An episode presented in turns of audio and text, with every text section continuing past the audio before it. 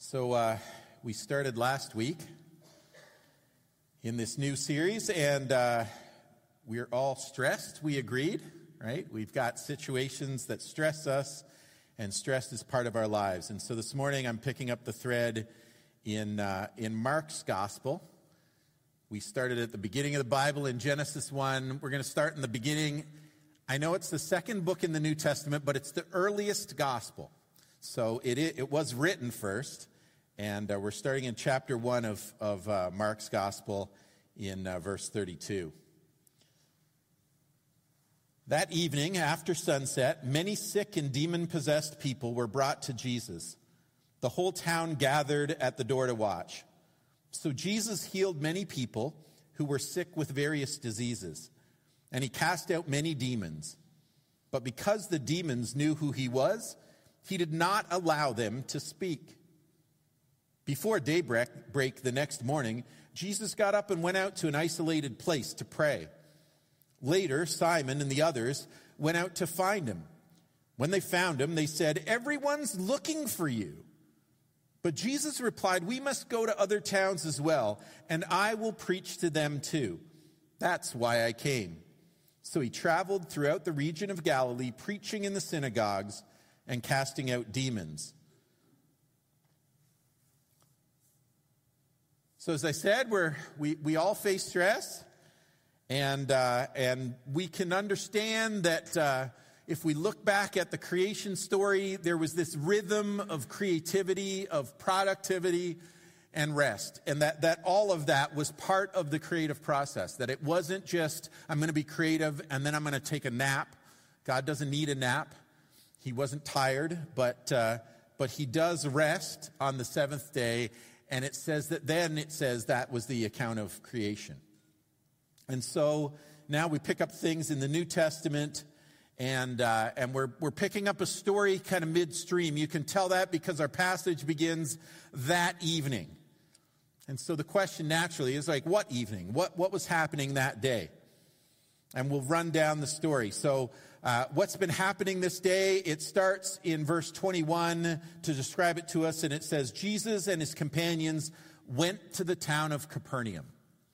When the Sabbath day came, he went into the synagogue and began to teach. So Jesus starts off the Sabbath day in the synagogue teaching and that's where this day begins. And then if you pick up after Mark uh, chapter 1 verse 21, then we're told a little story about a guy possessed by an evil spirit who uh, calls out in the middle of Jesus' sermon. So disrespectful, eh? And, uh, and Jesus answers him, and Jesus casts out the demon. And, and so he ca- casts out this spirit, and he sets the guy free in the middle of the worship service. And so people are starting to talk and they're going, what kind of authority does this guy have? And what, how is he able to do this? And this is kind of amazing, but also kind of scary. And so it's a bit of a disruption, right? There's controversy. There's people that kind of get it and there's people that are not sure what to think.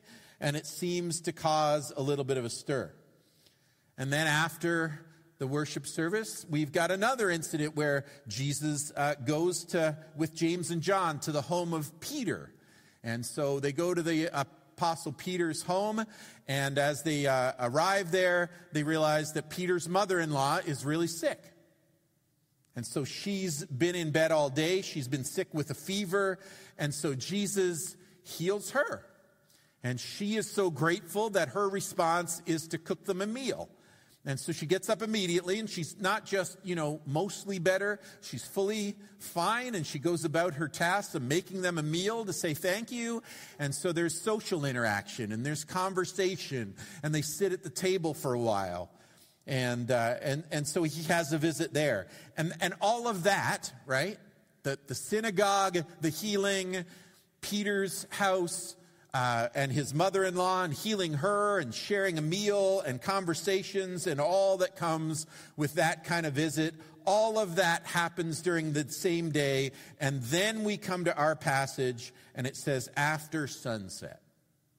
Like the sun goes down and you go, it's already been a full day, kind of, right? After a full schedule, guest preaching, social interaction, healings in both places that Jesus finds himself we're told that evening after sunset, many sick and demon possessed people were brought to Jesus. The whole town gathered at the door to watch. So Jesus healed many people who were sick with various diseases, and he cast out many demons. But because the demons knew who he was, he didn't allow them to speak. Get the scope of what's happening? So, busy day, synagogue, sermon, uh, healing, social visit, healing, and then after sunset, all kinds of people, many people, many demon possessed people, many sick people, and Jesus is gathering with them, and the whole town is gathered around the door, just rubbernecking what's going on, right? Just checking it all out. So lots of people. Even for extroverts, that's a lot of people. And so this all happens, and we're told that uh, Jesus won't allow the demons to speak because they knew who he was. So he's got this pressure on him that he feels like the time's not right to go totally public. He does these things in public places, but he's always trying to keep it a little lower key than it ends up being. And so things are kind of getting a little bigger than he really wants them to get at this stage. So there's that, that pressure too, right? So there's the pressure of doing your job, of preaching in the synagogue. There's the pressure of healing people. And what does everybody think about that? And some people are kind of scandalized by it. There's him going to this house and, and family, friends, family, fam, you know, Peter's a good close friend and it's his family. So there's a bit of pressure there, right? When you're meeting somebody's in laws and he heals her and looks after that situation and then there's this whole crowd of people, this lineup of people after sunset. And person after person is coming up to him and, and, getting healed of their sickness. Person after person is coming up demon possessed and going away free. And many of both kinds of people and a whole crowd of people watching. That's, that's a lot of pressure, right?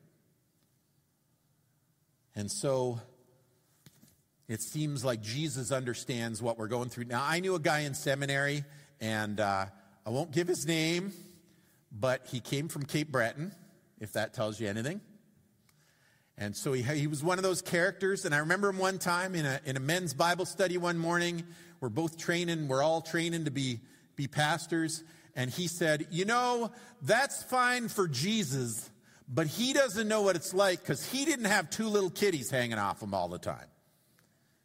Now, if you met this guy's kids, his kids were probably the lowest key kids, the least troubled kids there were. But for him, he felt these pressures and he was sure Jesus didn't know what it was like because Jesus didn't have kids. I'm not saying kids aren't a handful sometimes. But if you run down the list, that Jesus has. He's got pressure from the crowd, pressure from leaders, pre- family pressures, pressure to heal, pressure to conform to the establishment they're always throwing at him, time pressures, people pressures, pressures from work. How would you like the job of saving the world? Any takers? Right? So he's got these things. He's got people pressuring him. He's got people situations. He's got relationships to deal with. He's got people who like him and people who don't like him. And both add a certain kind of pressure, right? And they say they're good pressures. I mean, if we didn't have any pressure, none of us would have rolled out of bed this morning or any day, right? You just go, ah, I don't care. So there are pressures that kind of motivate us but there's a level of pressure where, where everything's pushing in on us, and it seems like everybody wants a piece of us, and everybody some, wants some of our time, and everybody wants us to do something different than we're doing. And we can feel that heavy level of pressure. And it seems like Jesus had these forces working on him like we did. Scripture says that he was tempted in all respects as we are. And so, even though I said last week, God doesn't get tired and Jesus is God, Jesus gets tired. Jesus has set aside some of the attributes of his divinity. And so, in the Gospels, we find that there's times when he doesn't know things, like somebody touches the hem of his garment and he sa- and gets healed, and, and he says, "Who touched me?" Like I, I don't know who touched me. And there's there's time. There was one time when uh, when they were talking about the end of the world and how it was going to come about. And, and he said, No man knows the day or the hour, only the Father in heaven. Like, I don't even know. Now, he knows as God, but when he came to earth, he sets aside some of those things. And so he doesn't know everything that he would know as God. He doesn't he seems to have access to divine knowledge, but it's not, you know, all right there like it used to be. And there's times when we hear that he doesn't have the strength to carry the cross. Like when, when, when it comes to the cross, he can't carry it all the way to Golgotha. It's not a sign of his lack of manhood or anything. He just had run out of energy physically. He spent himself for us. And so there are limitations uh, for him in his earthly life. And so, what does Jesus do about that? we find that there are times when he's hungry, and, he, and there are times when he's thirsty, and there's times when he's tired. He naps. We, we find him at the back of a boat one time, and the disciples are going, There's a storm brewing up. What's going on? Where's Jesus? He's asleep because he needed to sleep. And so there are all kinds of things that he does to deal with the stress and the pressure and, and, and, the forces that are pushing in on him and the demands of his time and his energy and his focus. And so that's what we're looking at in this passage this morning. And the first thing that Jesus seems to do is, is what he does here. Uh, there are lots of stories in Scripture where he goes out to an isolated place where he goes out to a solitary place by himself and he gets away from the crowd and he gets even gets away from the disciples. Sometimes he takes like the, the three guys peter james and john but but the others it's like i'll be back.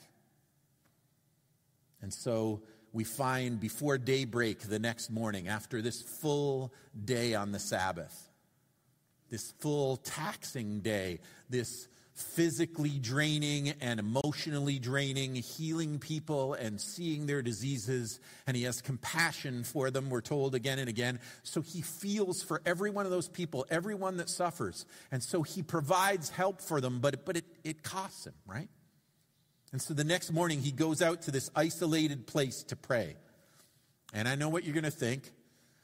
Yep, there's the solution. That's what the preacher's going to tell us. We just need to pray more so we can be like Jesus and it'll solve all our problems. Thanks for that one. I, uh, you know, I never would have thought of praying. Didn't know you were going to come up with that one today. But that is what he did, right? And we might think it's cliche and we might even think it's expected of preachers. Um, but there is something to this getting away to recharge, and there's something to getting away to pray. In fact, John Wesley, you know, Wesleyan Church, John Wesley, that guy, he said, I have so much to do that I spend several hours in prayer before I'm able to do it. He says, I have so much to do, I spend several hours in prayer. In fact, if he was busier, he spent more time in prayer because he said, What I got to accomplish is even bigger. I'm going to need more prayer for that. Most of us, and I do say us, you know, things get really busy, you go, well, maybe I'll just cut my devotions short this morning. Maybe, maybe I'll just pray real quick and get on the road because I got a lot to get done. And Wesley goes, no, no, it's the opposite. I got a busy day. I got a lot of pressures to face. I got a lot to accomplish. I'm going to need extra prayer. But of course, you and I know that every time you try to refocus your devotional life, every time you try to pray more, every time you decide, nope, this time I'm going to do it, something happens and pressure gets thrown at you and you end up feeling more guilty. It's just one more thing on the to do list that I'm failing at. I'm not praying enough either. I can't get this done and I can't get that done. And I'm failing God because I don't pray enough. And, and what am I going to do?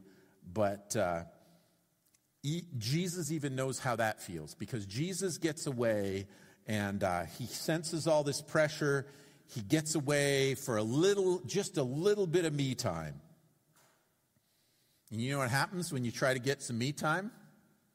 Moms, you try to go and get a bath, right? The doorknob rattles.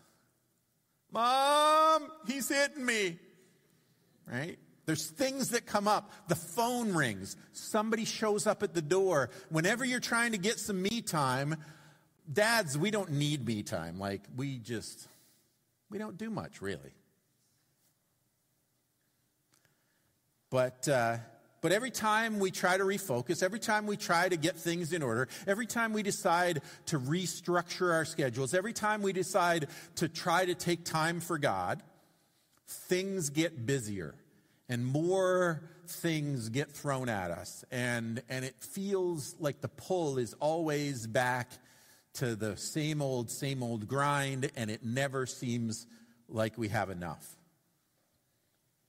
And what happens when Jesus gets away? What happens when Jesus, as the model of the real way to deal with things, gets away to a, a place that's isolated on his own to recharge his batteries so he can come back full steam and do what he's supposed to do? What happens?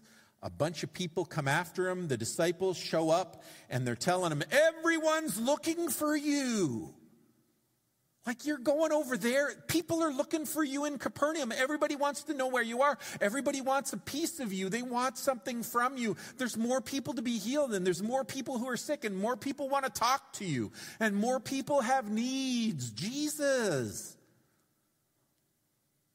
Come on, Jesus. What are you doing out by yourself? Everybody's looking. Everybody's hurting. Everybody has a need, and you're supposed to be needing it, meeting it. Now, do you think Jesus understands pressure? Right? Like, just when you feel like you're tapping out and you need some time to yourself, but there's so many things to get done, and there's so many people depending on you, and there's so many people making demands of you, and there's so many situations that pull for your attention. And so Jesus, like us, feels the pressure just when you feel like you needed some time. And so they feel they have a claim to his time, and they feel they have a claim on his energy, and they feel like he should be doing something different than being away in that isolated place resting. And Jesus' answer is basically it's, it's, it's a word, it's, it's a word that's kind of difficult to pronounce. It's kind of a complicated word. I don't know if you know much about, uh, about ancient Hebrew or, or Greek, but uh, you could try this word. I'll, I'll try to translate it into English, but it's, it's kind of complicated to pronounce. Are you ready?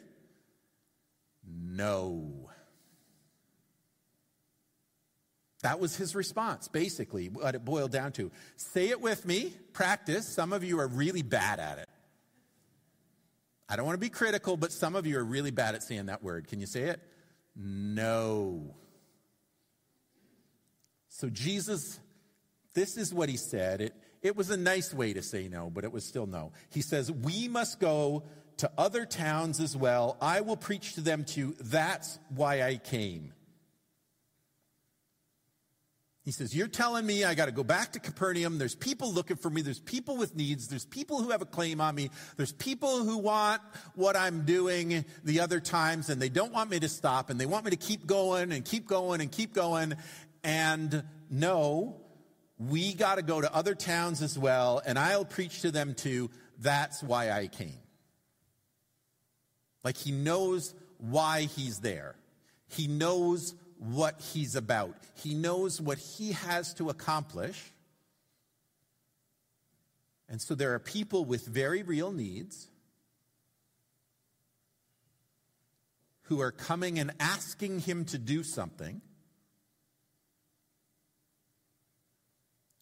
And he says, I can't be there and go where I'm supposed to go, and I'm not going to be torn in half, and I'm not going to deal with the guilt. I'm going to go where I'm supposed to go. And here's a news flash for you Jesus, because he takes on human flesh like us, we can't be in two places at the same time. Did you know that?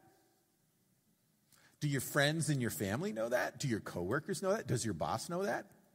You can't do two things at the same time. You can't expend energy that you don't have. You can't do more than you can do. So there are times when you feel torn. There are times when there's like two things that are vying for our attention, two things that demand to be done, two things or two people that are making a claim on us, and I don't know what to do. I remember talking to a lady once in one church, and uh, her husband had not been well. He was in his 80s her mom was 90 something and her mom was you know on the verge like like she could pass away any day. And her husband wanted to travel and this might be her last chance to travel with her husband. He's not going to feel up to it much longer. And, and, i remember having this conversation with this lady. She's a dear friend and and she's like I, I feel torn. If i go what happens if my mom dies while i'm gone and i'm going to feel really guilty? But if i don't go you know, my husband Jack, he's going to, he, it's going to, what if I don't go with him and this was my last chance to travel with him? What if he doesn't make it? Like, like I feel like I really need to be a good wife, but I also need to be a good daughter, and I don't know how to do both in this situation. You ever had decisions like that that seem so difficult because both choices seem to have a demand and, and seem to be good things and seem to be things that you should do, but you can't do both? You can't get it all done? Like it's physically impossible? It's not just that it's going to be, you know, I'm going to have to run from here to there and I'm going to have to, like, you know, tear myself apart, but it just can't even happen. And all I could say to her is pray about it and do what you feel is best, but whichever choice you make, don't feel guilty for not doing the other one because you can't do both. You just can't. You can't go and stay at the same time. So you can't feel guilty for not going and staying at the same time. Make the best decision you can with the information you have, prayerfully, but then let go of the guilt. And so Jesus seems to be a great model for this because he guilt free says, I'm not going to do that because this is why I came. I'm not going to make this choice because I know this is the right choice for me. He knows the right choice for him. We don't always, so we can pine over it. But if we make the best decision we can with the information we have and we pray about it and we ask God to help us, then we got to just make the best choice that we can. And it's never going to be magic. And we're never going to get it right all the time. But we have to understand our limitations. And so Jesus knows his mission and he knows his limitations and he takes time to himself and he focuses and he says, I need to make choices. And sometimes the choice is to get away and rest. And then sometimes the choice is not to go where, where I'm being pushed to go, not to go where people are making demands of me, not to go to the place that everyone might feel you need to be there. But to say no and to be focused on what you're supposed to do and to guilt free walk around in the world knowing you can't do everything. Even Jesus knew that he couldn't do everything while he was on earth. And so he does that for us. He models for us what it is to cope with our circumstances and what it is to not just walk around feeling guilty all the time because we can't do everything. He knows his mission and he knows where he's supposed to go and he chooses to go there and he doesn't feel bad for not going somewhere else. And so we have to ask, what is it that we is our focus? What is it we are supposed to be doing? What is it the mission for today that God's laid on my plate? Sometimes people are asked, you know, to to do this exercise and to say, you know, what do you want your eulogy to be? What do you want written on your tombstone? And, and what is it you want written on your tombstone? Do you want rest in peace? Or is it going to end up being like some people running ragged and you're going to end up uh, feeling like it's rest in pieces? Or is it something else? Is there something that you're made to do that's going to be your legacy to the world? Is going to be the thing that they say about you after you're gone, the thing that you know you did and you did it right? Is there a mission that God has for you in the world? And you're supposed to do that, and you're not supposed to do anything different, anything more or anything less. Do you believe that God has a plan laid out for you and that He will be clear if you're listening? That He'll give you the thoughts to find your way there, that He'll clear up if you're pointed in the wrong direction, that He'll reduce the fog, or if there are things, have you asked Him and said, God, look, if I am taking on too much, if I'm taking on the wrong stuff or I'm taking on too much of the right stuff and, and, I need to stop, draw the boundary around what I'm supposed to be doing today, tomorrow, this week, in the future, and help me not to take on anything that I shouldn't be taking on, no matter how good it looks or how needful it seems. Let me do what I'm supposed to do. and help me not to be taking things that aren't mine and carrying burdens that were never mine to carry. So maybe a better question isn't not what do we want on our tombstone, but what does God want on our tombstone? What is it He is writing on your heart and in your life that could be your legacy in the world because you did exactly what He made you for? And how satisfying it would it be to get to the end of your life and look back and say, I have no regrets because I did what God made me for, what He called me to. I played the role He wrote for me. And I went where He told me to go, and I did what He told me to do. And I'm at peace, and I'm satisfied and I know what it is to live abundant life, full life, full on, complete, satisfying life. He told me what to do, and I listened. No one I've ever known lying on their deathbed ever regrets listening to God. Not one. Because there's such a sense of rightness and purpose in that that it gives solace to your soul. I want to reach the end and I want to hear him say, Good and faithful servant. And I don't care what anybody else thinks of me. If he says that, I'm going to be all right. I'm going to be happy. I'm going to be content to go from this world to the next because I will know that I belong to Jesus. And I did what he said. And I was obedient. And that will be the only meaning I need in life.